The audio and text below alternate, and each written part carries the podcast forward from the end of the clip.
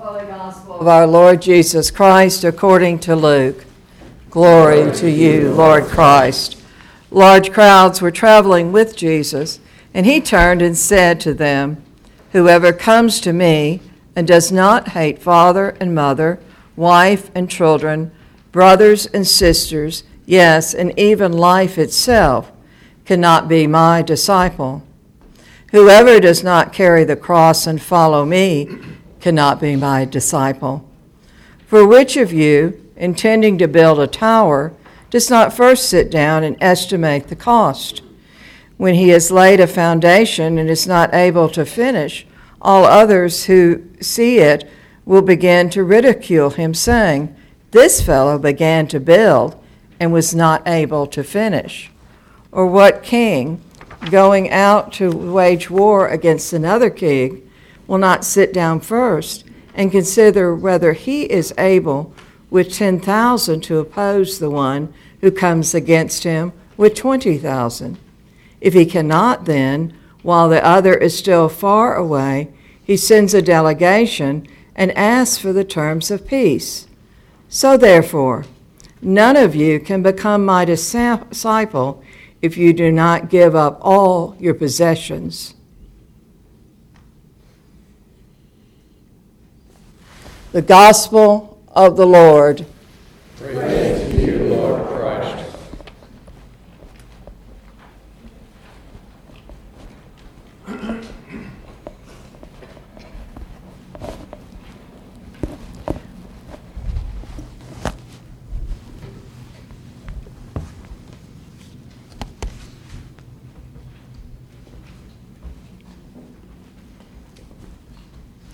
In the name of the Father, and of the Son, and of the Holy Spirit. Amen.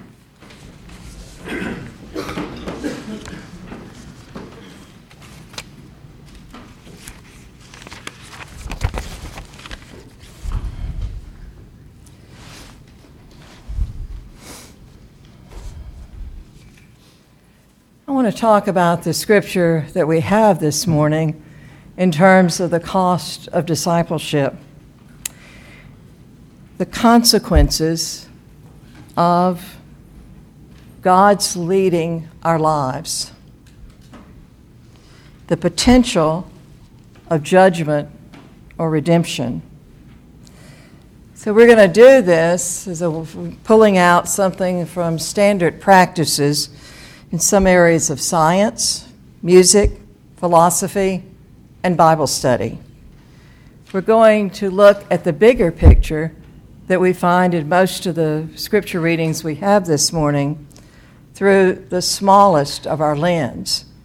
And that smallest lens is the letter of Paul to Philemon.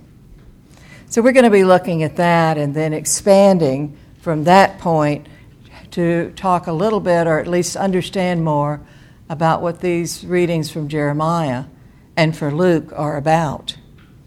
I want to do, use as a backdrop something that may at first seem strange to you, but I hope that it'll make at least some sense. If not something that you want to work with yourself, at least you might understand where it would come together in my mind. Um, weird though my mind is, uh, granted. But, and the backdrop that I'm talking about is that of the pictures that we have seen this week this destruction of the Hurricane Dorian. One of the towns that um, I read about, uh, Marsh Harbor, which I understand is the fifth uh, largest city uh, in the Bahamas, the report there is that 90% of all houses, buildings, and infrastructure are destroyed. 90% of the fifth largest town or city in the Bahamas. Most of you probably are aware that the death toll, at least as of last night, had gone to 43, which to us doesn't seem like such a big number. It's, it's bad, it's difficult, but you know, we've seen worse, if you want to put it that way. But the officials there, as we know, are expecting to find many more persons who have deceased, are deceased. So we don't know yet. But regardless of that number, it's almost impossible unless you have been in a hurricane or a tornado and been literally there and seen that kind of destruction. I asked this morning at the early service how many of you had been in that sort of destructive tornado. Have anybody, or hurricane? Okay, so we have some people. You probably cannot look at these pictures the same way that I and others do because we see it and it's, it's unbelievable. It's the only thing I can think of to say it is unbelievable. But you who have been there and have walked in that path must have even deeper grief and different, deeper concern. The point I want to make, and the reason I'm bringing that image up in our minds, is that this week that has been the biggest picture of what it would be like to have your whole life change. All the things that are familiar to you in many of these places in the Bahamas just aren't there anymore. The buildings, the schools, the, the hospital, the theater, whatever it is, your garden, your crop, your house, your neighbor's house, your car, your boat, not there anymore. So, for these people, they're going to have to reconstruct their lives. They'll have to look at what they considered to be valuable three weeks ago and look at it today and see if there are some ways through their psyche to reorient themselves to what is really valuable. I heard a young woman this morning on uh, one of the news stations say, I have my family. I have my whole family. This was a daughter talking about her mom and her sisters and her own children. They're all okay. I have my family. That's all that matters. I suspect that if you had asked the same person about what matters three weeks ago, she would have mentioned family, but don't you suspect there'd be a few other things? that would have gotten on that list. But on that this Sunday morning, she was overwhelmed with gratitude. I have my family. She has already begun to reorient in her own being what she can live without. And for her and many others to get through this crisis, they will discover they can live without a lot more than they ever thought they could. Why is this important?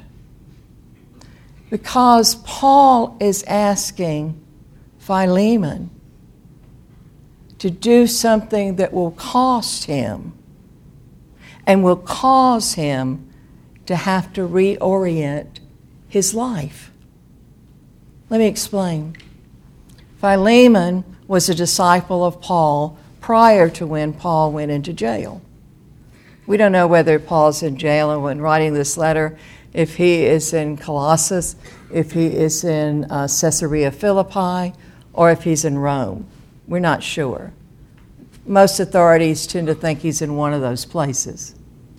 The point is, is he knew Philemon when he was not a believer. And Paul took him in, and he, Philemon became a um, disciple of Christ. Philemon is a very wealthy man. He has a house big enough to have a church come and meet in his home. So he's got wealth. He's got a slave. I don't know if he's got other slaves, but at least he know he had one slave, and that is Onesimus. Now, the story that we have to kind of fill in is in Paul's letter, but you have to kind of pace it together. Onesimus has run away.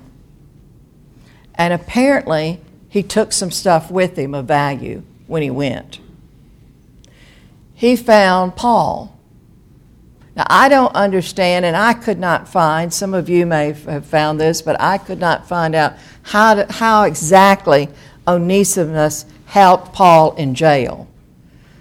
Apparently, jails are different then than they are now, because that's not going to happen, okay? I mean, trying to get into jail to visit, I mean, I have to carry my diploma with me and before I got it shrunk to this size, I had to carry my diploma like this into the jail so they could see it. Nevertheless, somehow or other, this runaway slave, a thief, was able to help Paul and had been a great source of comfort to him. But now, Paul is deciding to return Onesimus back to the household and the church of Philemon. And this is what he's talking to Philemon about. This whole letter, this whole letter is one page of the Bible. And the whole letter is just about this. And what Paul says is, I want you to take him back. I don't want you to do it because I'm ordering to do it, because I should be able to order you since I was the one that saved your life, i.e., taught you about Christ. But I want you to take him back. And if he owes you anything, I, Paul, will pay it. You've got my word on that. But I don't want you just to take him back as a slave. No, no. I want you out of love to take him back as your brother. Wealthy person in this age with a slave who's suddenly going to take this runaway slave back, not to whatever the slave quarters might have been, but to his house to bring him in, to treat him as a brother. And not only that, but to make him part of the church, make him one of the leaders of this house church where Philemon is. If Philemon decides to do this, Philemon's life is going to have to change. He is going to be ridiculed by his neighbors, his friends, most likely some of the people in that very church, since all of us know that everybody in church doesn't think the same way about things, do they? Some people say, Great, Philemon, bring him on. And some people may suddenly disappear and go to the next church down the road where they don't do such crazy things. This is what he's talking about. It's like when the Jeremiah scripture, the potter, and here this vessel, this vessel of Philemon, who has done a lot of good, who is a man who loves Christ but now he's got to make a decision. Is he going to allow, will God reform him? Will he allow God to remake his vessel, his human vessel, so that he's no longer pushing people down, but raising them up as equals? Think about that. Think about how hard that is to do. We all love pecking order. It's one of our greatest sins. We want to be better than. We want to have more than. We want to think highly of ourselves. But if Philemon does this, he's admitting to the whole congregation and to the town that this former slave is worthy of being his brother. Wow. Wow. That's what Jesus is asking for. That's why Jesus says you must give up your possessions if you're going to become my disciples. Philemon's possession was something of his image of himself. A wealthy man who had a slave, who had status in the community. What would happen to him? What would happen to him? He wouldn't lose his house or his business or his crops like the people in the Bahamas, but he was going to have to restructure his value system, at least in regard to this one servant, slave. Paul's not making a statement, whether we'd like for him to or not, about all slavery. He's not doing that.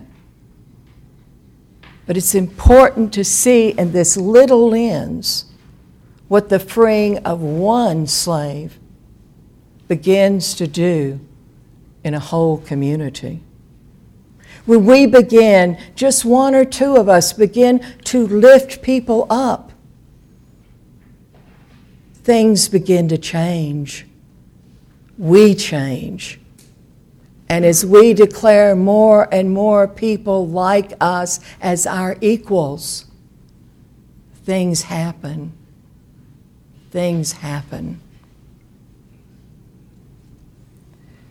Christ wants us to allow ourselves to be malleable, just like the clay, to be willing to let God reshape us, to be willing to see people with different eyes, to be willing to constantly be aware. And I want to use that word again constantly be aware of when we're putting someone down. And particularly when we're putting them down to raise ourselves up. My friends in Christ, we have the Eucharist, the body and blood of Christ, which we open our hands to week after week after week and we ask God to let that refashion us, reform us, to build up and renew what is broken in us, so that we in turn can go out and renew others who are broken. Think about it. Think about it. We can be rebuilders we can be the agents of freeing others if we're willing to pay the cost, to pay the price. Amen.